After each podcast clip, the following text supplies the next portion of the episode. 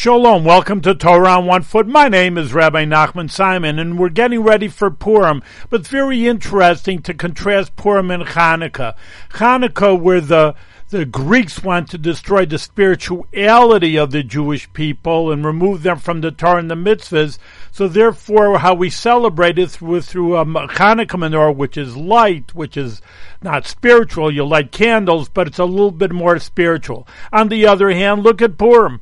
Purim, they wanted to physically destroy all the Jewish people and wipe them out. God forbid it should never happen. And look at how we celebrated.